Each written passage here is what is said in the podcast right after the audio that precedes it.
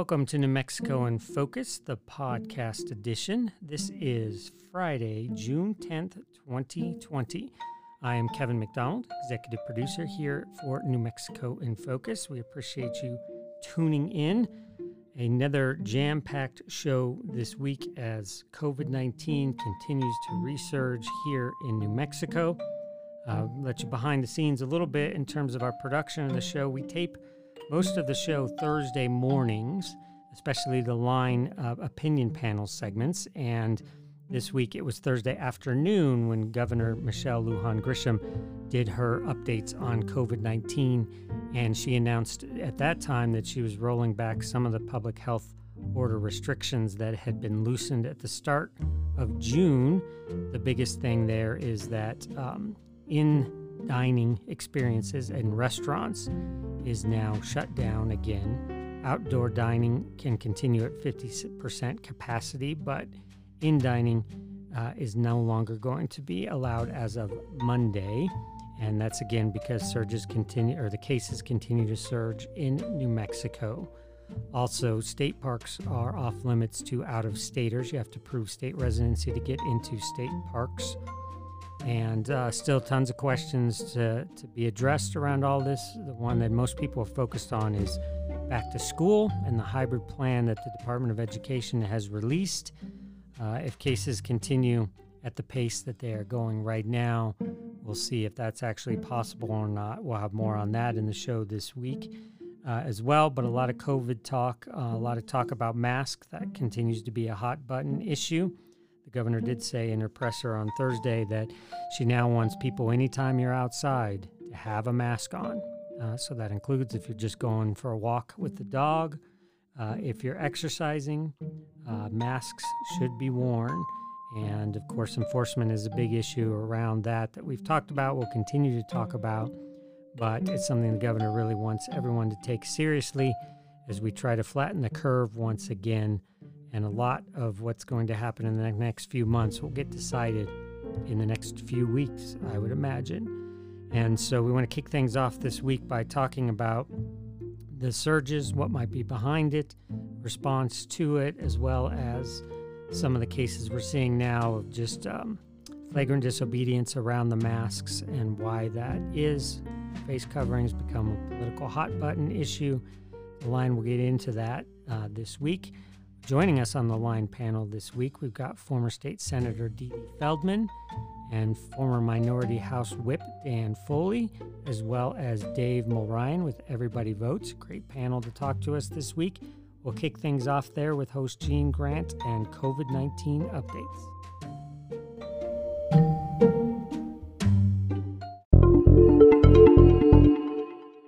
Well, the numbers have not been encouraging. After weeks of lower case counts during lockdown, positive cases keep piling up as New Mexico gets back to work and play. The balance New Mexico thought it had achieved between staying home and staying employed looks even more delicate. Here to talk through what we're seeing is our line opinion panel. Former state senator and line regular Dee Feldman joins us. Former House Rep and line regular Daniel Foley. We're always grateful to have his insights. We also welcome line guest Dave Mulryan. He's founder of Everybody Votes. And Dave, I'm going to stick with you on this. We're still doing okay with hospitalizations, but as we know, we don't have to look any further than Arizona. Then, you know, this can get bad in a hurry. One thing follows the next. Yes. What went wrong for New Mexico? What went wrong here? Well, I, I think in general, you, you know, um, it's one of those things. I was in New York. I went to New York in 1983. And mm-hmm. I swear to God, the first person that died of HIV died on the day I arrived. And um, the, the thing, the big problem that you have is, is that people do not understand exponential numbers. Here's an interesting point. In 1985, there were 550 cases of HIV that were recorded because we had a test so we could find out. By 1994, that is nine years later, HIV was the leading cause the death of white men ages 45 to 55, not gay white men, white men in general.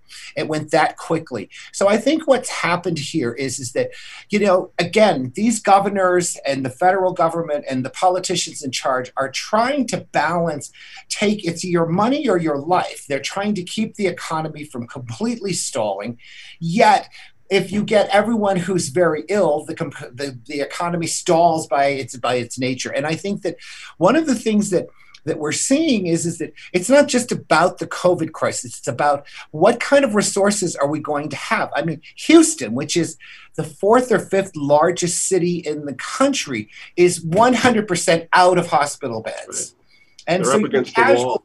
Yeah, exactly. Yeah. Let me slip in a couple folks here. Sorry about that, Dave. Um, Dede, let me get to you next on this. You know, eh, turning around a spike is a lot different than preventing one. And now the governor finds herself in a place where she's playing defense instead of being on offense. And uh, you know, this four. I, am let me hone in on the 14 day quarantine. A lot of chatter on Facebook about this. How to actually pull this off? Are folks really? Can we really expect people to come to Santa Fe, Taos, wherever, in quarantine for 14 days before they go out and shop and visit? How how viable is that? Well, I think that's going to be a very big hit to tourism, and of course, mm-hmm. we're uh, very dependent on tourism. I noticed today that uh, the New Mexico Tourism Department had taken out an ad in Arizona and Texas papers mm-hmm. informing people about this quarantine, which um, you know, which will definitely bring down uh, the number of tourists. Um, but we have to worry about in-state tourism as well. I mean, that's a plus and a minus because um, people have cabin fever and this is this is part of our problem of why we are spiking now is because people are not um, are not being careful and uh, are getting tired of uh, staying at home mm-hmm. and don't want to wear masks and um, you know it's it's uh, it's something we have to do together but unfortunately um, people have lost that feeling of one for all and all for one. Uh, and instead, the question is, it maybe it's acceptable to open businesses, and maybe it's acceptable to lose a certain number of lives in order to keep our economy going. Um, that's a that's a really um, sad situation, and I think you see the governor almost acting like a mother and saying, "You've got to do this. You've got to mind your P's and Q's, or we're not going to be able to open up the schools.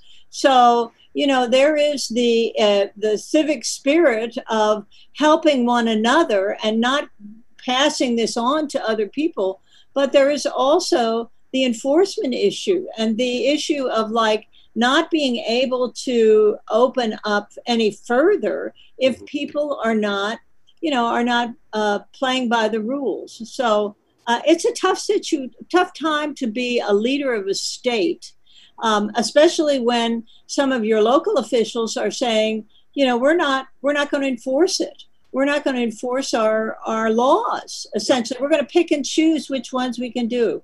You just so, anticipated. You just anticipated my question to Dan. You know, the governor had a tough piece out, an op-ed in the Journal on Wednesday, I believe, or Tuesday or Wednesday. I think it was Wednesday you know, basically saying, guys, we need you to cooperate here, whether you're city managers, you know, sheriffs especially. I don't know if you read it, Dan, but what, what do you what do you think of that? Have you heard about it through the grapevine? What's been the reaction in Republican circles? Well, Gene, as you know, I read a lot of books on tape, so um, you know it's got to be a got to be a book on tape for me to read it. But uh, you know, I, you know, the, I mean, the reaction in Republican circles is you know everything from you know the government's coming to get you to we just got to figure this out and work together. Um, I think I think there's a, a the, the problem that I think people are missing, in my opinion, um, and I'm not blaming anybody for it. I just think it's the inconsistent communication, right? When you tell someone you got to stay home and you can't go to the barber shop because you're going to get coronavirus, you're going to you're going to get COVID nineteen. But you can go to Walmart where 900 people are standing in line and you're safe there, or you're safe at, you know, insert, you know, Costco or Sam's. And I think that's people are having a hard time connecting with saying, wait a minute, I can't, I cannot, I cannot uh, patron a friend of mine's business and go buy my milk and eggs at a small grocery down there, or I can't go get my hair but, cut. But aren't we aren't we past that point, Dan? Sounds like you're talking about a problem from four weeks ago. I mean, you can go to places now. The question is, can you do it appropriately with a mask? So, so a lot of people out there are just not, just not going to wear a mask. For some reason, every time we do this, you, you never let me finish a thought because you don't agree with me, and I get it. I get it. Um, but to me, it's the foundation of the message.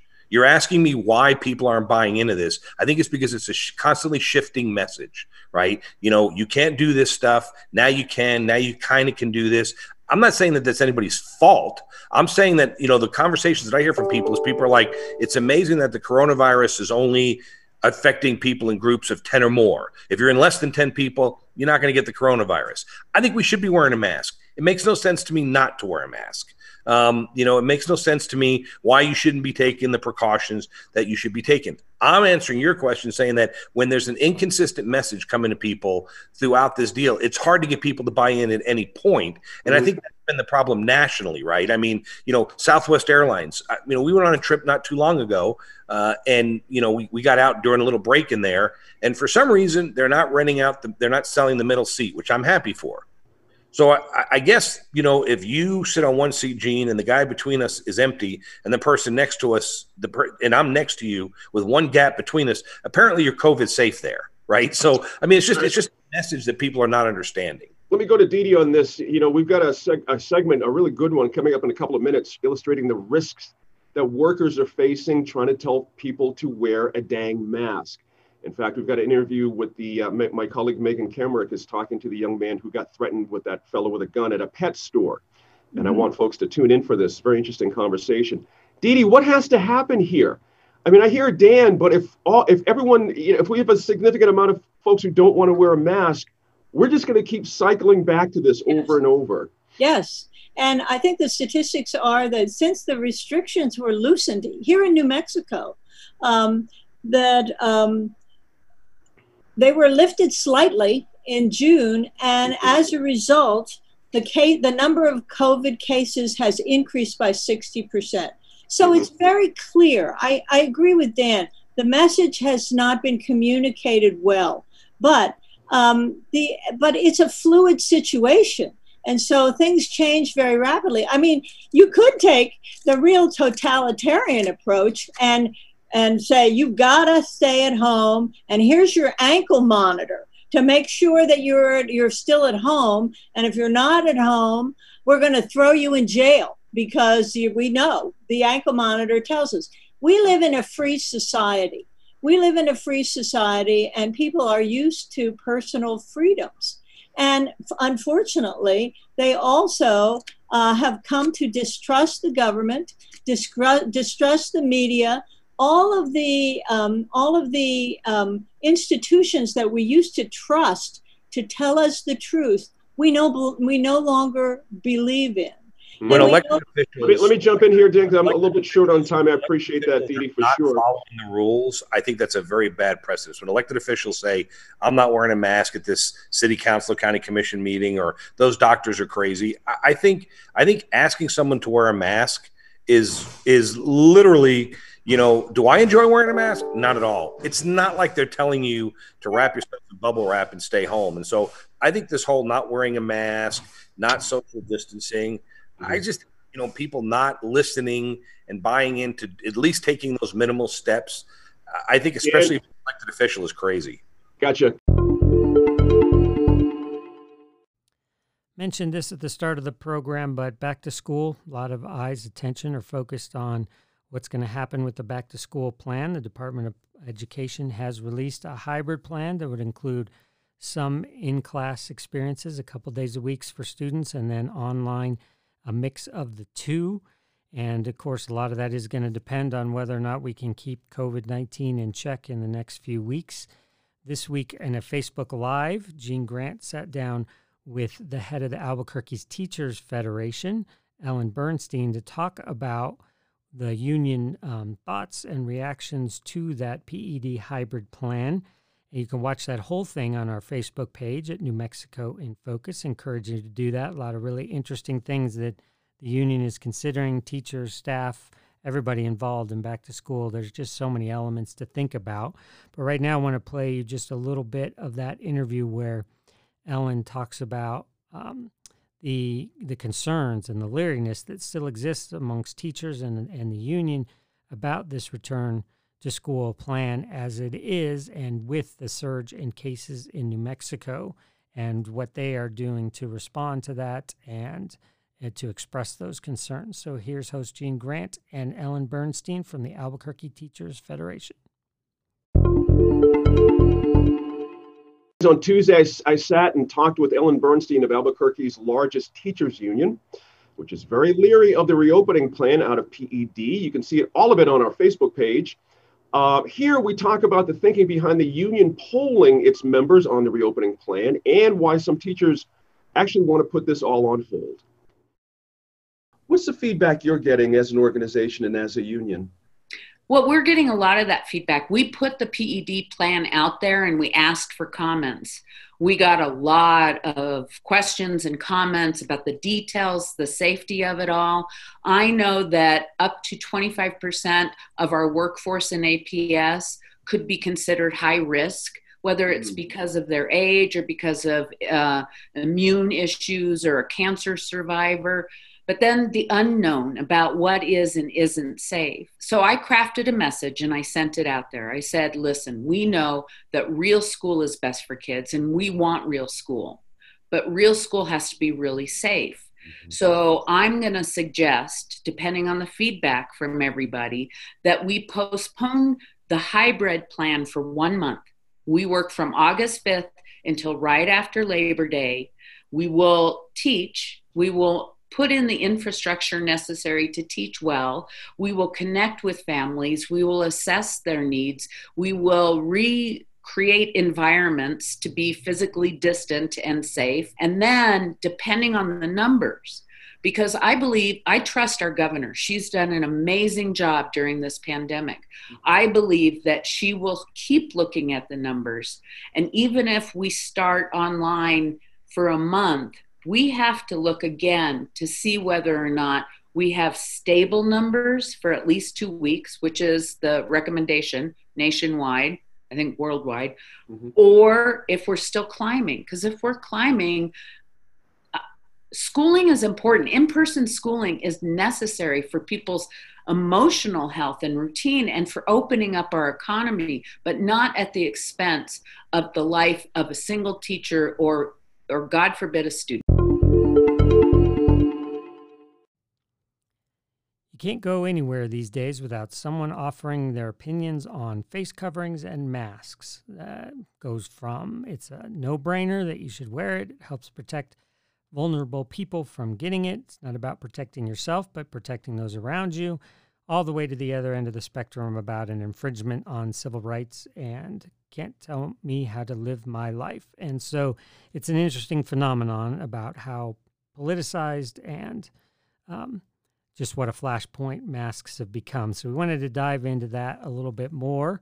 And correspondent Megan Kamerick is helping us do that this week. She's got an interview now with a couple individuals, one of which is a UNM psychologist who can talk about why some people are so put off by the idea um, just out of principle and she also talks with the young man, you've probably seen him in the news, works at a pet store in Rio Rancho and um, saw a man, an individual, come into the store without a mask and approached him and told him that it was required.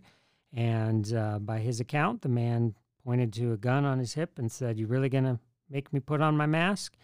And uh, so, very much a bullying tactic that um, we're also following what reaction might happen with that. We, we understand that a police officer has talked to him, but I'm not sure if there's even an official police report at this point, let alone any charges or fines for this man for not having a mask. So, um, get his insights on this and what it's like to be an employee who is really tasked with enforcing this mask ban that's been put on by the state, as well as, again, that larger conversation about the divide over masks. Here now, Megan Kamerick. New Mexicans are required to wear a mask out in public, but while it's a mandate, it's lightly enforced by police agencies, leaving it up to retail employees. Sometimes that can lead to uncomfortable and even potentially violent situations.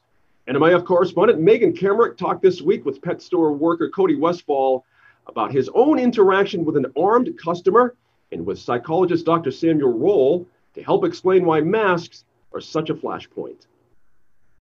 Thank you both for joining me here on New Mexico in Focus.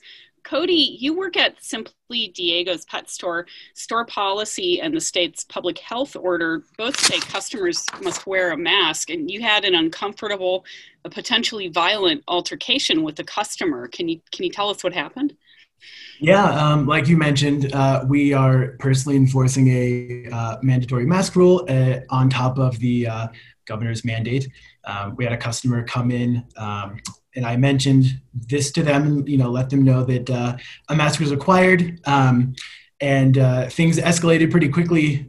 then he approached me and um, showed off his semi-automatic pistol that was uh, attached to his uh, holster on his hip, um, and uh, asked me if I was going to make him wear one. Um, he asked me that twice. The first time I was like, I, I don't understand what uh, having a weapon has to do with coronavirus, but okay. Uh, and I just kind of repeated myself, uh, and then he repeated himself also. You know, are you are you sure you're going to make me wear a weapon? And at that point, I kind of got the hint that he was intimidating me or threatening me. So, um, you know, I just was at a loss of words at that point. So I just kind of shrugged it off. And, uh, you know, he gave me a dismissive wave and just chuckled to himself as he uh, walked out the door. So the whole thing lasted about like 25 to 30 uh, seconds. So uh, it was pretty brief, but it felt like, uh, it definitely felt like it would uh, lasted a lot longer. Dr. Roll, as more and more states and hospitals and businesses demand mask use, it has become clear that simply wearing a mask has become an expansion of one's political opinion, not a question of public health safety. Do you think what's happened? Do you think that's what happened here? And can you explain this phenomenon? Sure. I think the political issue uh, complicates everything. But uh, there are certain people, because of their personalities, um, uh, have a deep objection to anybody ordering them to do anything. So, in terms of the developmental stages, if you ever seen an 18 to two and a half year old boy, he'll tell you no about everything. Come to dinner, no, even though he wants to eat. Go kiss your Aunt Bertha, no, even though he loves her. Because he's learning the sense of autonomy. And so he exaggerates a sense of autonomy by saying no, even when no doesn't make any sense. And there's some people as adults who are oppositional in that way. And so when you impose them with authority, they feel personally denigrated. And so this is the act of a denigrated man. It's not just political. He feels denigrated. And so he has to show that he is more masculine than you are by showing his gun. So there are some people who will, and we call that dominant stupidity. Not some people will ensure that they are show that they're dominant even when it's stupid, even when it's not in their best interest even when it's not in the interest of their child at home or their wife or their loved ones, they say, No, you tell me to wear a mask, I'll say no. And the more you sound like you have authority, or more you use authority, like the governor, the more upset they get. Because they're like the little kid who's saying, No, I do it myself, I do it my own way. And authority also means scientific evidence or anything like that. It does mean scientific evidence, but especially if it means a governor, and especially if the governor is a woman. No, right? A woman, yeah, I'm not doing that. So you try not to invoke the governor because you, you, you're now you're invoking another authority. And he said, yeah, but I've got a gun. So, and I'm a man with a gun on my hip. So you don't have to be a Freudian to know what that means. Uh, I've got something that you don't have, and so I don't have to listen to you. so, Cody, did it feel political to you? Absolutely. Um, I mean, I, I, I, am of the mind that this is absolutely not a political issue. This is a, like you've mentioned, this is a health issue. This is a science issue. The scientists have stated the facts. Listen to the science. Um, but uh, over the course of the last month or so, when uh, these, this mask issue is, has, has taken you know front and center page, um, more and more like like was mentioned you know people are taking this as a political stance. This is you know people you're either on this side or you're on that side. There's no you know there's no neutral ground in this. It's either you belong to this group or this group. It's it's kind of like tribalism it is at, at its worst. Um, so i definitely believe uh, among just about anything else uh, in this uh, particular political climate um, it, this has definitely been a politicized issue. What is it like having to confront customers on an issue like this? You've sort of been put in this position in a way. Yeah, I mean, generally, it it's not been too bad. You know, we we've I'd say like roughly like 98% of our customers are more than happy to oblige with us. Uh, and even the ones that come in and we mention it, they're like, oh, I forgot to put it on or up. I just, it just slipped my mind.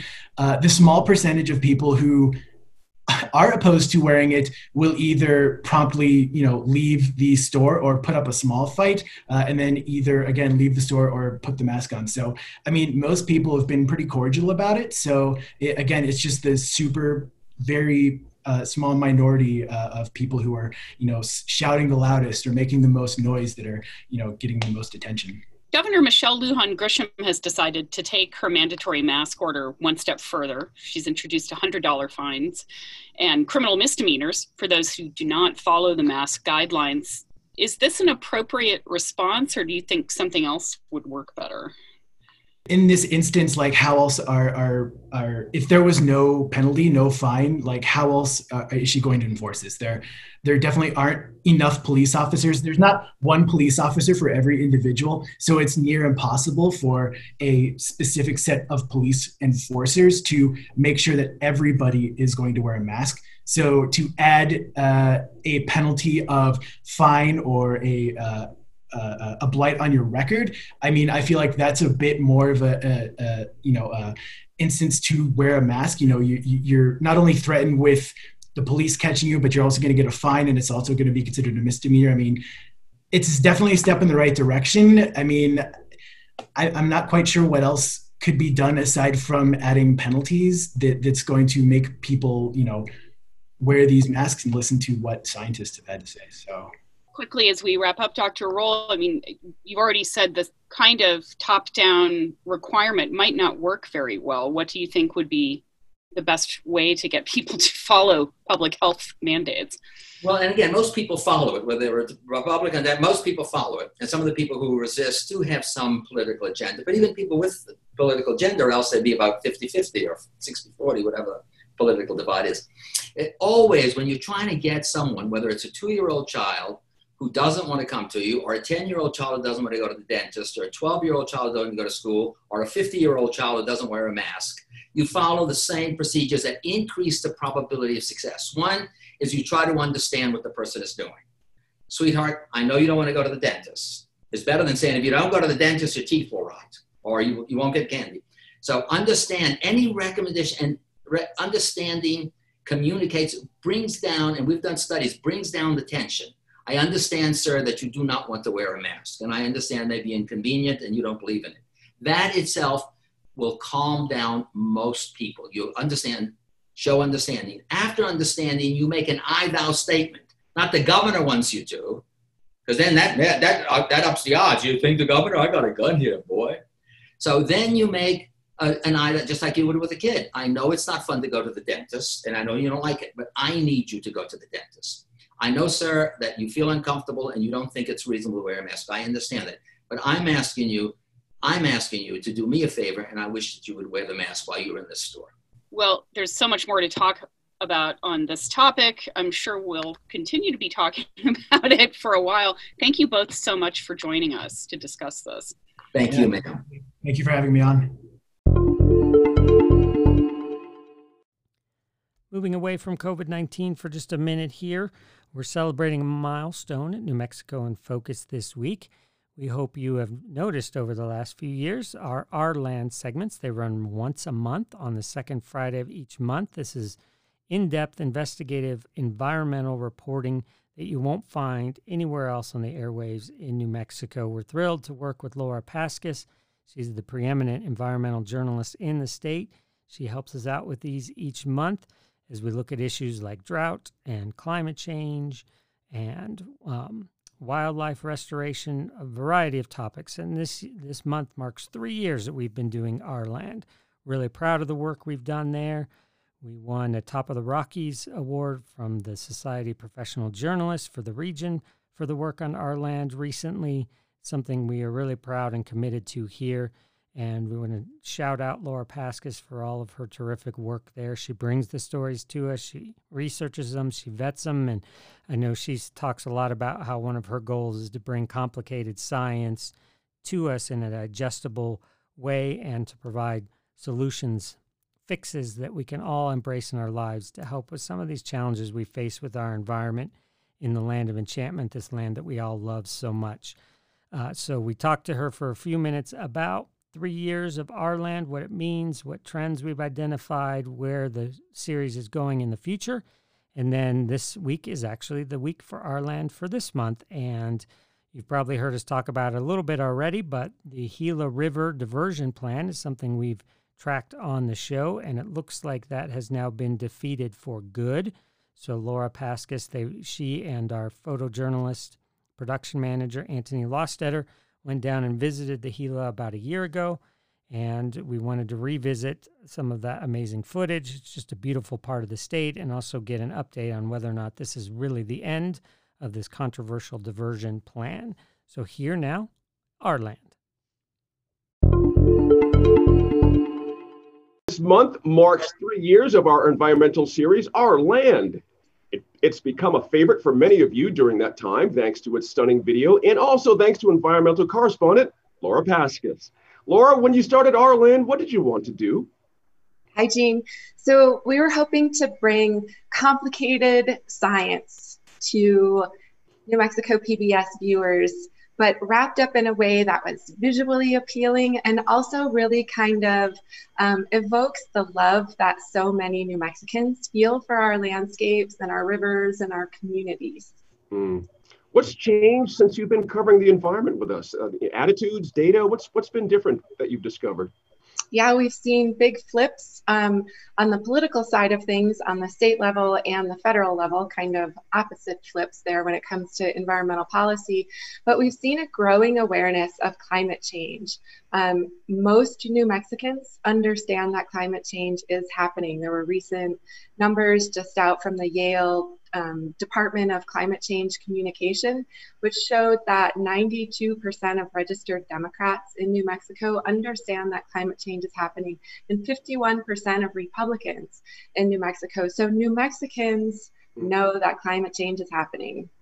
Laura, like all of us, you've been stuck inside when it comes to producing new Our Land episodes. When you do get the all clear to start venturing out again, what's ahead? We have a really neat episode coming up later this summer about the Animas River. And once we can get back out again, I'm looking forward to more stories about New Mexico's tribal communities and land management and some good stories on rivers and forests and things like that. Speaking of rivers, I hear there's some activity at the Gila River uh, Wilderness. What's going on there? Right. So our episode this month focuses on an update on the Gila River Diversion Project. Recently, the state um, voted to stop funding the diversion project and the um, New Mexico CAP entity down there in southwestern New Mexico is going to push back against that decision. But um, it's a development that I'm sure lots of New Mexicans are really interested in.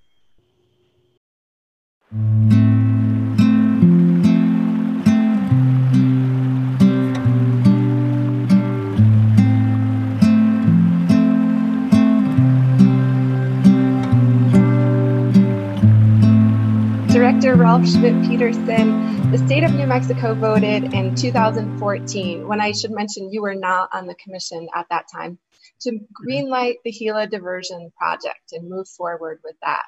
Just recently, six years later, the commission has voted to end funding for environmental studies on the diversion project.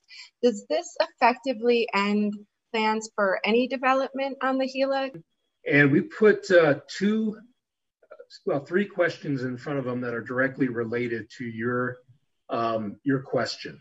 One was um, based upon the draft environmental impact statement that was published about six or eight weeks ago, and uh, their analysis of it and staff's.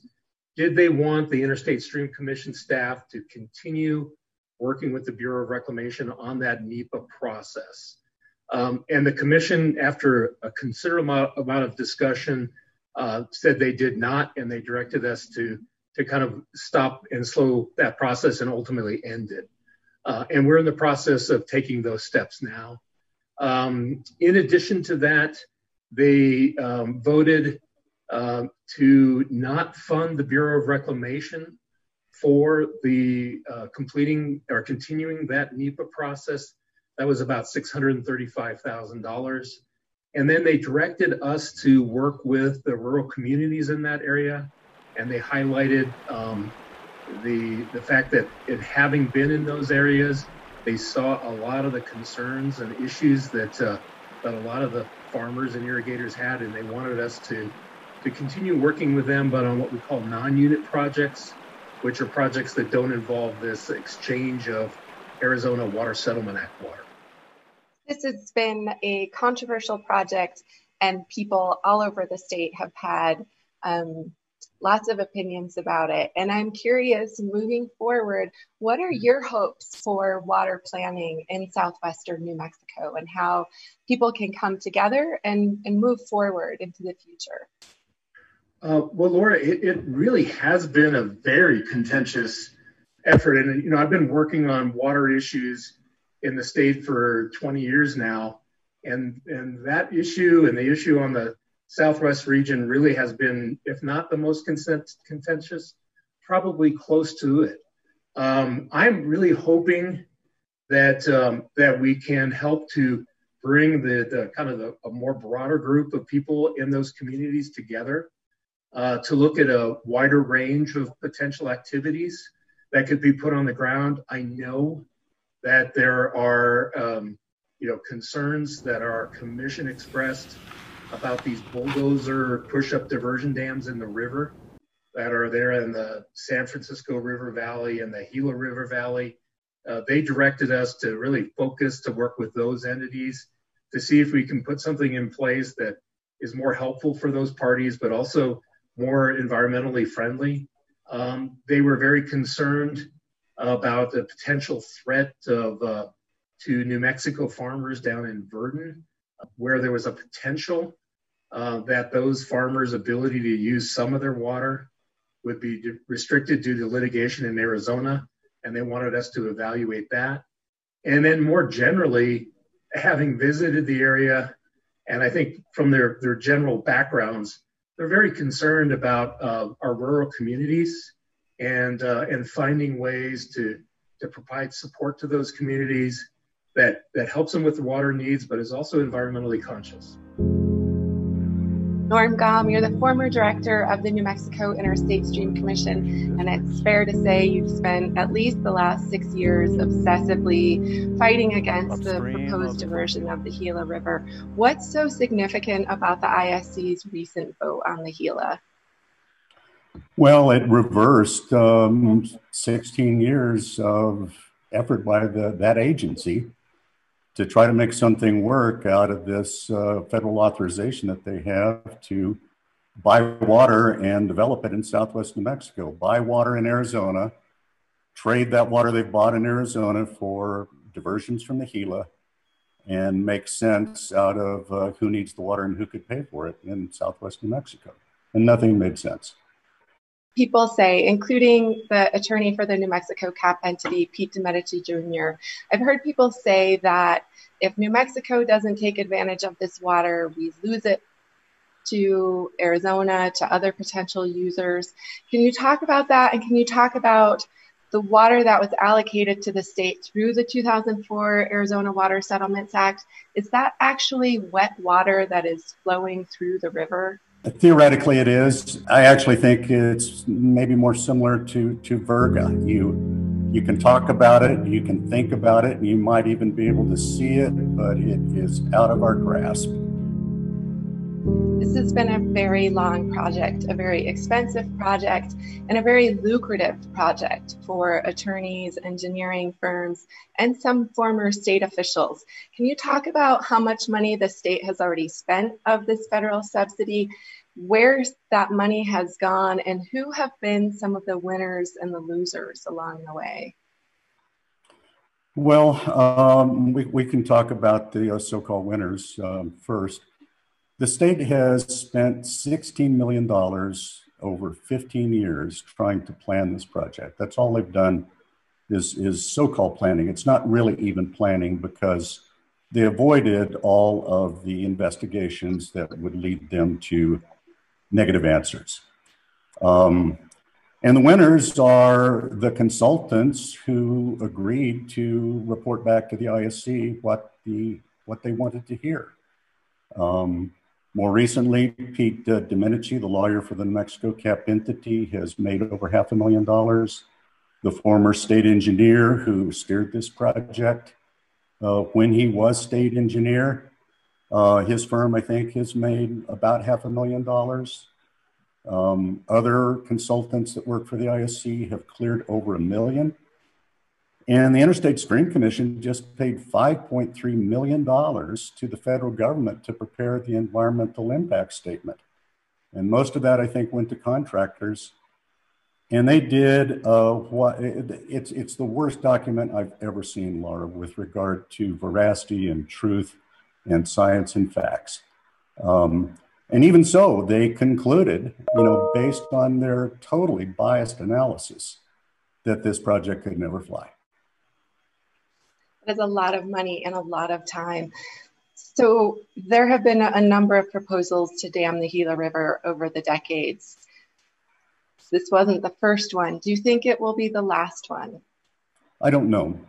I mean, all of the proposals, uh, well, the recent proposals all stem from this 1968 political authorization. Um, and there were, there, uh, those attempts were Hooker Dam, Conner Dam, a development in Mangas Creek, and now this latest uh, episode, which went up and down the river searching for a location that would work with, with, with no success. You know, the federal government set aside the original Hooker Dam site in 1918, and soon after that concluded that there was no water available for diversion. And you know, it's totally impractical to develop the water, but to say that we've learned our lessons as a as a society or the proponents have learned from their awful experience and their huge expenditures and their failure, I don't think they've learned a thing. Well, thank you so much, Norm, for joining us. It's um, a far cry to be on Zoom from where we were last summer reporting from the Gila, but thanks for joining us.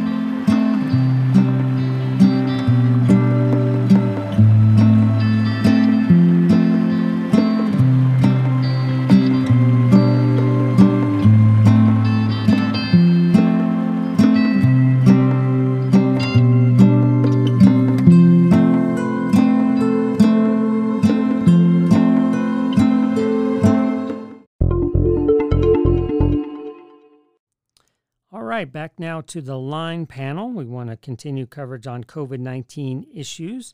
The state announced this week it was going to start issuing loans, emergency loans, to small businesses and businesses hurt by COVID 19 in the state.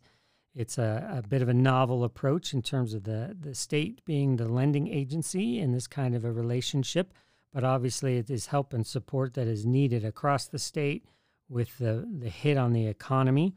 And so we wanted to check in with the line and see what they think about the plan and the strategy and the idea and whether or not it will have the impact that everyone hopes it will.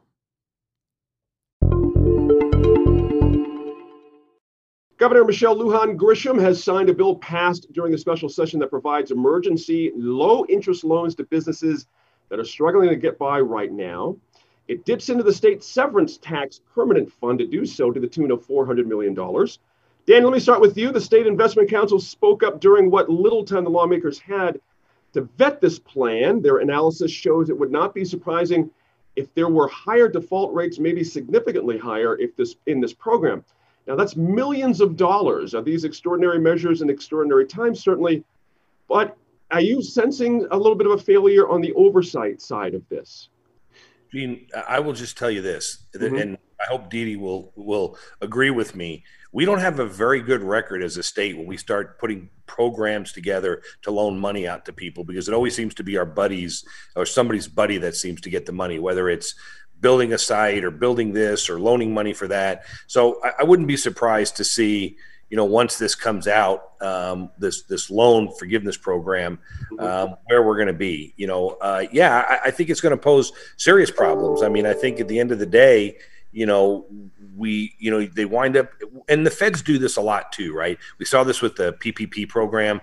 Hey we get the money we give it to the banks the banks will figure out a way to give it out to people. Who do you think they're going to give the money to? They're going to give it to their most you know the, the people that they've got the, the, the, greatest investment in right? The one they got the most risk of losing money at for. So uh, you know i mean at the end of the day um, i think the government has a job to be there I'm not sure that you know sitting around and saying, "Hey, we're going to dip into the permanent fund to the tune of almost half a billion dollars, and uh, we're just going to go ahead and give that out to to businesses when they go through some sort of a process." I mean, our history in New Mexico, you know, I can just remember when I was there from, we were going to invest, Dee will probably remember, you know, we were going to loosen up the investment deal so we can invest in fine arts and instruments at one point under Governor Richardson, um, you know, to, I mean, you name it. So I just say the best indication of future behavior is past behavior, and our past behavior when it comes to building state-run lending programs has not been, has been less than less than that. Dede, go ahead and pick up on that if you'd like, and I do have a question for you as well. Well, it's a mixed it's a mixed record, and I think there have been some improvements since that the mid aughts, Dan, uh, in those uh, in those requirements. The New Mexico Finance Authority will be overseeing these loans. Um, but I agree. I mean, it, requires oversight, and so does the federal program. I mean, the federal program uh, seems to be going to uh, areas of the country with the least need. Um, and uh, there's a lot of unused uh, funding. And you're right, the bankers are giving it to their best cu- uh, uh, customers rather than the people that are really in need. But what is the alternative? The alternative is bankruptcy and uh, continued uh, job loss. So, you know, we, you work with the tools that you have. And, um, you know, if you if you don't want to just outright give people people money as they did in Europe, um, uh, then uh, perhaps uh, this is is just one of the the few tools we have out there. Good point there, Dave. You know the qualifications I'm hearing from business owners they're actually kind of excited because the qualifications are not that stiff, so to speak. Right. You know, a 30% year to year decline in April and May. A lot of folks can show that. You don't have to fudge numbers to do right. that. Right. Um, you can't have revenues above five million. Are we targeting the right people here, though? When I put those things out I there, mean, I mean, I think, I think, look, any amount of money that we can get to the small business owner, you know, in this country, we completely glorify the small business owner, and then we make it difficult for him to run a business. It's insane, mm-hmm. and you know, um, but I want to make one point President Kennedy was very fond of a phrase, and he said, when written in Chinese, the word crisis is composed of two characters. One represents danger, and the other represents opportunity. We have lots of danger around, and I think Dan's point about lack of communication is really key. We need leaders from everyone from the mayors to the city councilors to everybody else saying, here's a plan. Okay, maybe that plan isn't perfect. Franklin Roosevelt, when he got in, elected in 1932, the country country was flat on its back, and he immediately started. He closed the banks. He started throwing these alphabet, uh, you know, groups together, con- uh, con- conservation corps, all of them. And if something didn't work, he stopped it and tried something new. I think right now our politicians and all of us in general, we're paralyzed. You have nothing to fear but fear itself. Yet, you know, something is better than nothing, and throwing some money somewhere is good. If you're going to give out another three trillion dollars, try giving ten thousand dollars to every American who is over the age of 21 because that money is going to end up at Bank of America and Chase Manhattan. What are you going to do? Keep it under your mattress? Let's try some, rather than the voodoo economics of trickle down, let's try some pushing it up. That would be my suggestion. Good points there. Hey, Dede, I got a question for you. Dan, I want you in on this one too, but the big news, Dan mentioned this, the PPP situation. Now, we just had some very unfortunate reporting on this about who actually got this money it's just not a good look when you got people like Kanye West and other people getting bailout money. My favorite being the Ayn Rand Foundation, which lives and breathes. Its purpose for being is to rail against the government giving money away. Right. right. Amazing. Uh, so what could they do? You know, they're they're talking about lowering the threshold for this next potential uh, round. What can the government, federal government, get better this time around? Well, there needs to be oversight. There mm-hmm. needs to be a lot more oversight. And um, the uh, I was really stunned to see that religious organizations can receive uh, government funding like this, um, and and big bucks. I mean, real big bucks, a million dollars plus. Mm-hmm. Um, they are perhaps Calvary, Calvary here in Albuquerque, the big yes, Calvary here in Albuquerque. So mm-hmm. maybe that's a counterpoint to Bosque Brewing that also receives a, a, million bucks. So you know maybe that's just an even-handed approach. Mm-hmm. But um, I think that there needs to be a little bit more logic applied, a lot, a lot more assessment as to, um, as Dave said, who are the small businesses that employ a lot of people that are are busy filling social needs uh, rather than putting the money into their own pockets. I mean, we saw what happened to the bailout, and uh, the banks got so much money um, that and and ordinary people got foreclosed upon. Uh, so I think you know we need to we need oversight. The gotta wrap that up there. Sorry guys, sorry Dan, my fault there. I got I got a little miss, messed up on time. They're out of time on that. Hopefully others are watching where this money goes, but we'll keep an eye on it too. Thanks to you all for being here on the line for sure. Okay, before we wrap up this week, we've got another great segment for you, non COVID 19 related. Well, there's some there are some parallels and some some crossovers here, but we've talked a lot about the primary election, which was uh, primarily focused on absentee voting and getting people the ability to vote without having to go in person. And it was a mixed bag in terms of how that all went. The turnout was high, but there were a lot of challenges, especially for Native American communities that lost voting sites, that uh, do not have reliable postal um, service. And so the absentee ballots uh, became a challenge. Even in Santa Fe, there was a big issue with um, the timeliness of people getting absentee ballots, and in some cases, not getting them in time to even mail them back. So they had to turn them in in person, which kind of defeated the purpose of the, ma- the absentee ballot approach. And we're going to be living with a lot of this, it appears, during the general election in November. And so um, we sat down with UNM political science professor Gabe Sanchez, who's been studying this issue and has come up with some ideas on how we can make this all work a little better come November and make sure that everybody's votes um, can get counted and that everybody has that opportunity to cast that ballot as we head into the general elections. So, here now, Gabe Sanchez and correspondent Gwyneth Doland. The June primary was an unnecessarily difficult voting process, according to UNM political science professor Gabriel Sanchez. He wrote that in a policy brief released a few weeks ago after the election, in which he also pointed out the steps the state can and should take to improve the situation. Here's correspondent Gwyneth Doland with more in a special Your New Mexico Government interview. Professor Sanchez, thank you so much for being with us today. It's a pleasure to be here. You um, have just released a paper uh, in which you say that New Mexico's cumbersome election laws impose preventable burdens on voters. What did this look like in the June primary? Yeah, I think with my colleagues at UCLA, we've been doing a lot of work across the country, just analyzing what's happening with the elections right now in the context of COVID and trying to identify, in our opinion, relatively straightforward and simple fixes to some of the issues that we've seen um, here in New Mexico, probably the one that's caught the most attention is a pretty large number, and it's still being quantified of how many folks didn't get their ballot counted because it didn't get right to the Secretary of State's office to be counted on time.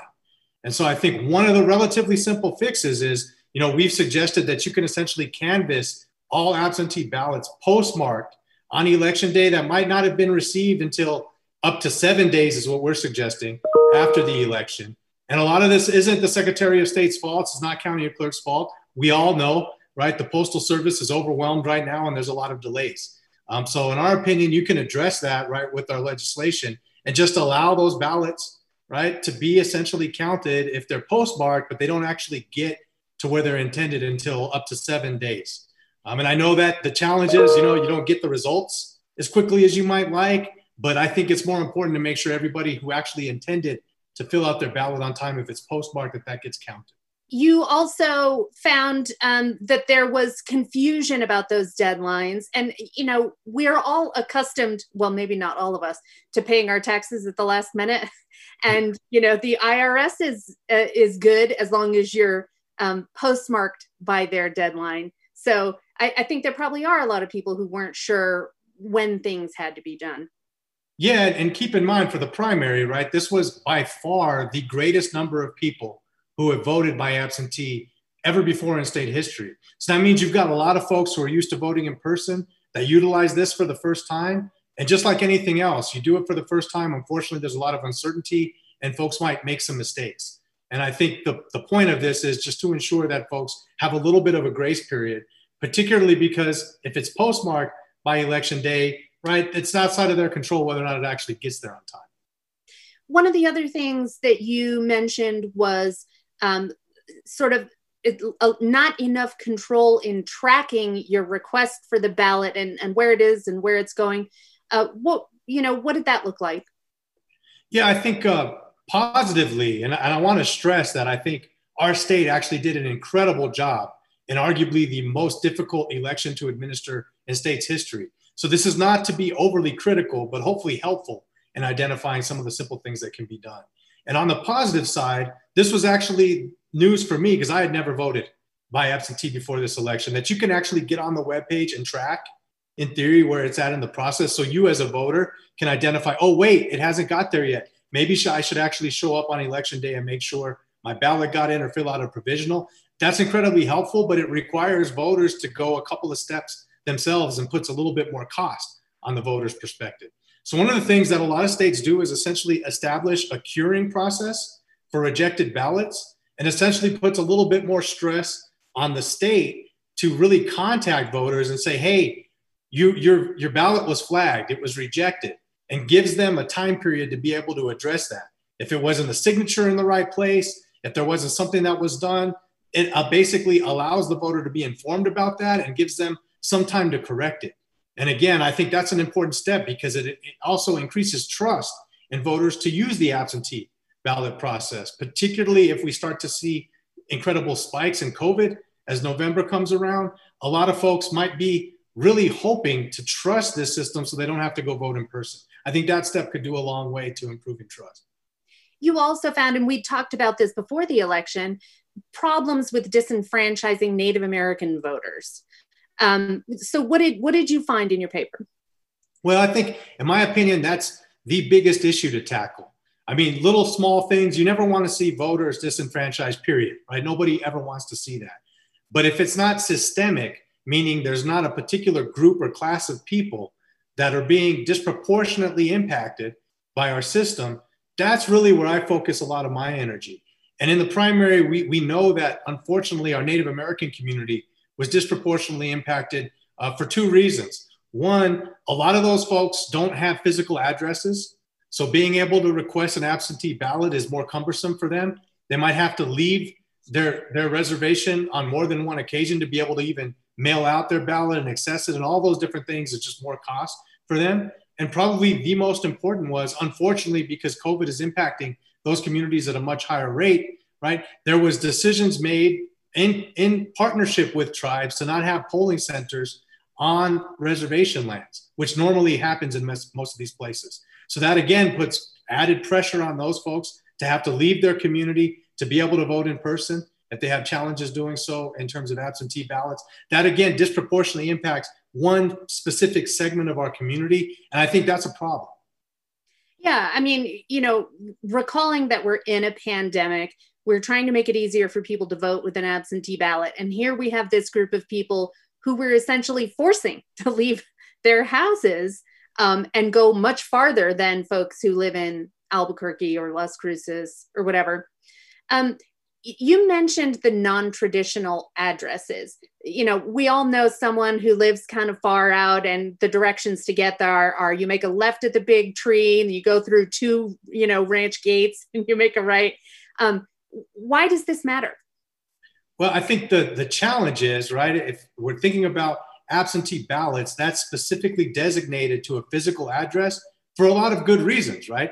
In many cases, you cannot vote on a particular election if you don't live in that jurisdiction, right? So if it's county commissioner, a lot of these lower ballot races, right? Not everybody gets to weigh in with a vote on those issues. So having a physical address makes a lot of sense. But what if you're one of those individuals that lives in a rural area of our state who doesn't have a physical address. Again, that complicates things for you. That makes things a little bit more difficult. That adds more costs for you to be able to access right the ballot, particularly in the context of an absentee ballot, where all of that is driven for the most part by a physical address we also have, you know, there are jurisdictions in New Mexico that are still um, required by the Voting Rights Act to provide access for folks who do not speak English or Spanish.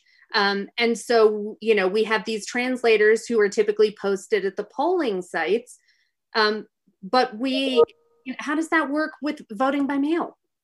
Yeah, see, this is the complexity, right? Most of us will say it's the devil's in the details when you're looking at laws or policies, right? And so the Voting Rights Act particularly protects what are called language minorities. We typically think of those as Spanish speakers nationally, but here in New Mexico, that includes a number of different tribal languages.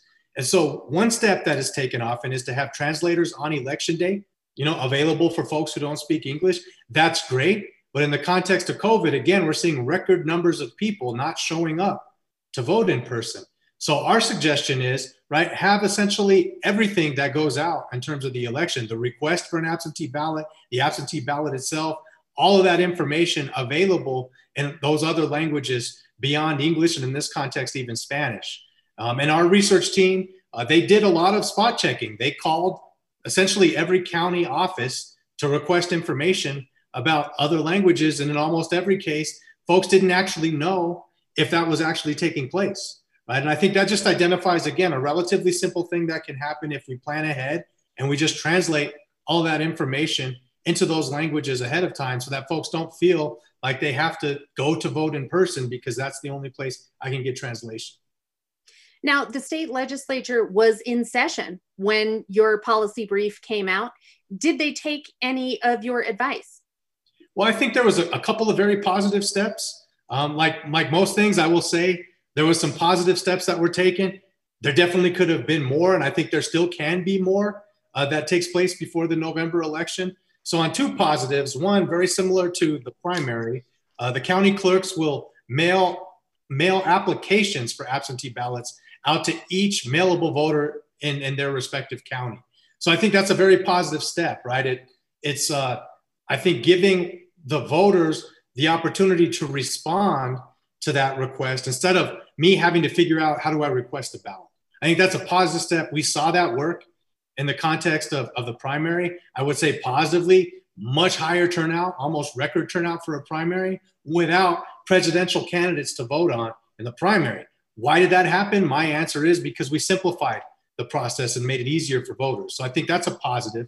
And second, in the context of, of tribal voters, which again Native Americans, in my opinion, are the most important group to focus on because we know they face challenges during the primary. Uh, the legislation that was passed and signed by our governor essentially says there will be no significant changes to polling locations without written consent and request by tribes. I think that step really respects tribal sovereignty and shows the state wants to work in concert with tribes and not make any unilateral decisions that would negatively impact tribes. So I think those are very positive steps. Um, were there other things that could be done? Obviously, the brief suggested a handful of other things that didn't make it into legislation. Uh, but I think we, we should respect the two important things that were done and hopefully build on that between now and November and moving forward. So, you know, back in uh, early June, we were still thinking it might be possible the pandemic could kind of wrap up. Now it seems increasingly likely we'll be in a similar position for November. Um, you know, so we um, they made some changes. The governor signed them. What will your top priorities be going into the next legislative session? If a lawmaker asked you, "Hey, now we have a chance," what they, you know, some of what they just did was temporary. We have a chance in a longer session to do this more seriously. What would your bullet points be? Do these three things. I think number one is we've seen the positive benefits of really increasing access to absentee mail based ballots in New Mexico, why should that be temporary? Why can't we always mail requests for absentee ballots out to every eligible voter, period? Right? I think many states, our neighbor to the north of Colorado, has exclusive mail based voting, right? I'm not necessarily saying go all the way there, but why not always make mail-based voting more accessible to folks, regardless of whether or not we're in a health scare or not. I think that would be number one. Uh, number two, I think thinking more deeply about how to just assume COVID 19 is going to be there in November and try to do as much for tribal entities as possible. The thing that we recommend in our brief is why not have polling precincts on or very close to tribal lands that only tribal members can access? That way, you don't have non tribal members violating right a lot of tribes well intentioned policies to restrict access to keep covid-19 down why not think about that right and i think that could be done between now and november if we really wanted to do so and third um, especially if we think about increasing access to mail-based ballots moving forward i think that curing process is incredibly important and again curing just basically means if you identify there's a problem with the ballot inform that voter and give them adequate time to be able to address that so that their vote can be counted. I think the worry for me is if folks don't know that they had a concern with their ballot in the first place, they're not going to take any appropriate steps to try to address that, and their vote won't be counted, and they probably would never even know that. All right, we'll keep those in mind for the next session. Thank you so much for being with us. Always a pleasure to, to be on with you folks. Thanks for having me. As always, we'd like to leave you with some thoughts from host Gene Grant about the week that was. And it's a good time to remind you, too, you can always hear more from Gene Grant if you sign up for our monthly or our weekly newsletter once a month. You get some notes from Gene about all the things that we're working on and his perspective on some of the things we've covered on the show. That went out this week. If you want to sign up for that newsletter and you haven't already, just head to newmexicoinfocus.org and you'll see a link there to sign up for it. We encourage you to do that. And as always, we've got a lot of other stuff going on during the week. We encourage you to follow us on all our social media Facebook, YouTube, Instagram, Twitter. A couple other things to note this week. Um, a topic that's also COVID 19 related and is going to be a big, big story in the coming weeks has to do with evictions. And our producer, Kathy Wimmer, has been covering this issue. She, she sat down again this week on a Facebook Live with Serge Martinez. He's a line regular and also with the UNM School of Law, and he's an expert in eviction issues. And they really talk again about how um, COVID 19 is affecting evictions. There's still a moratorium in place in the state. But if you didn't already know, all that means is that eviction orders will still get issued but people will not physically be kicked out of their homes. But when that moratorium gets lifted, and right now in New Mexico, it's an indefinite moratorium, so we don't know exactly when that will end.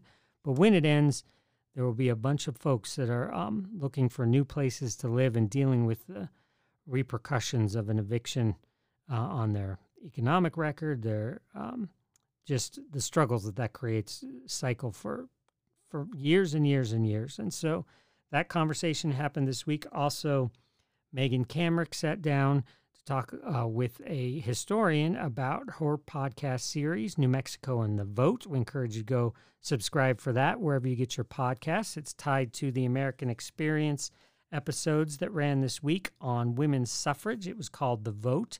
You can stream that uh, right now on our website, newmexicopbs.org. But she looked at, in this podcast series, she's looking at the history of women's suffrage in New Mexico, which was a whole lot different than a lot of other states. And so it's a fascinating listen. Encourage you to subscribe to that and go back and watch the Facebook Live if you didn't catch it at the time, where she talks to Cathleen Cahill. She used to be at UNM. She's now at Penn State, but she's got a book coming out all about women's suffrage in New Mexico. So we encourage you to check out all that work follow us on all of our social media so you can get caught up on these things when they happen. And most importantly, thanks for tuning in. Have a great week. Stay safe, stay healthy. And here again is Gene Grant with some final thoughts. My thanks to my colleague Megan Kamerick and that young man threatened in the pet store with a person with a gun. The interview makes clear the controversy over the mandate for use of face coverings is long from over. We can have our disagreements. Terrorizing a frontline retail worker isn't part of the bargain, and hopefully that person will be held to account for his actions. When the governor chastised statewide elected officials for not pulling their weight in a journal op ed earlier this week, it really crystallized a wider sense of frustration on this issue. There's a Facebook meme out there on this called COVID exhaustion, which comes from carrying the burden for others But let me say this if that's the stakes of the game, then let's play it the best way we can anyway. Be a model for what you'd like to see from others. Wear your mask, keep socially distanced, and yes, speak up when necessary. Thanks again for joining us and for staying informed and engaged. We'll see you again next week in Focus.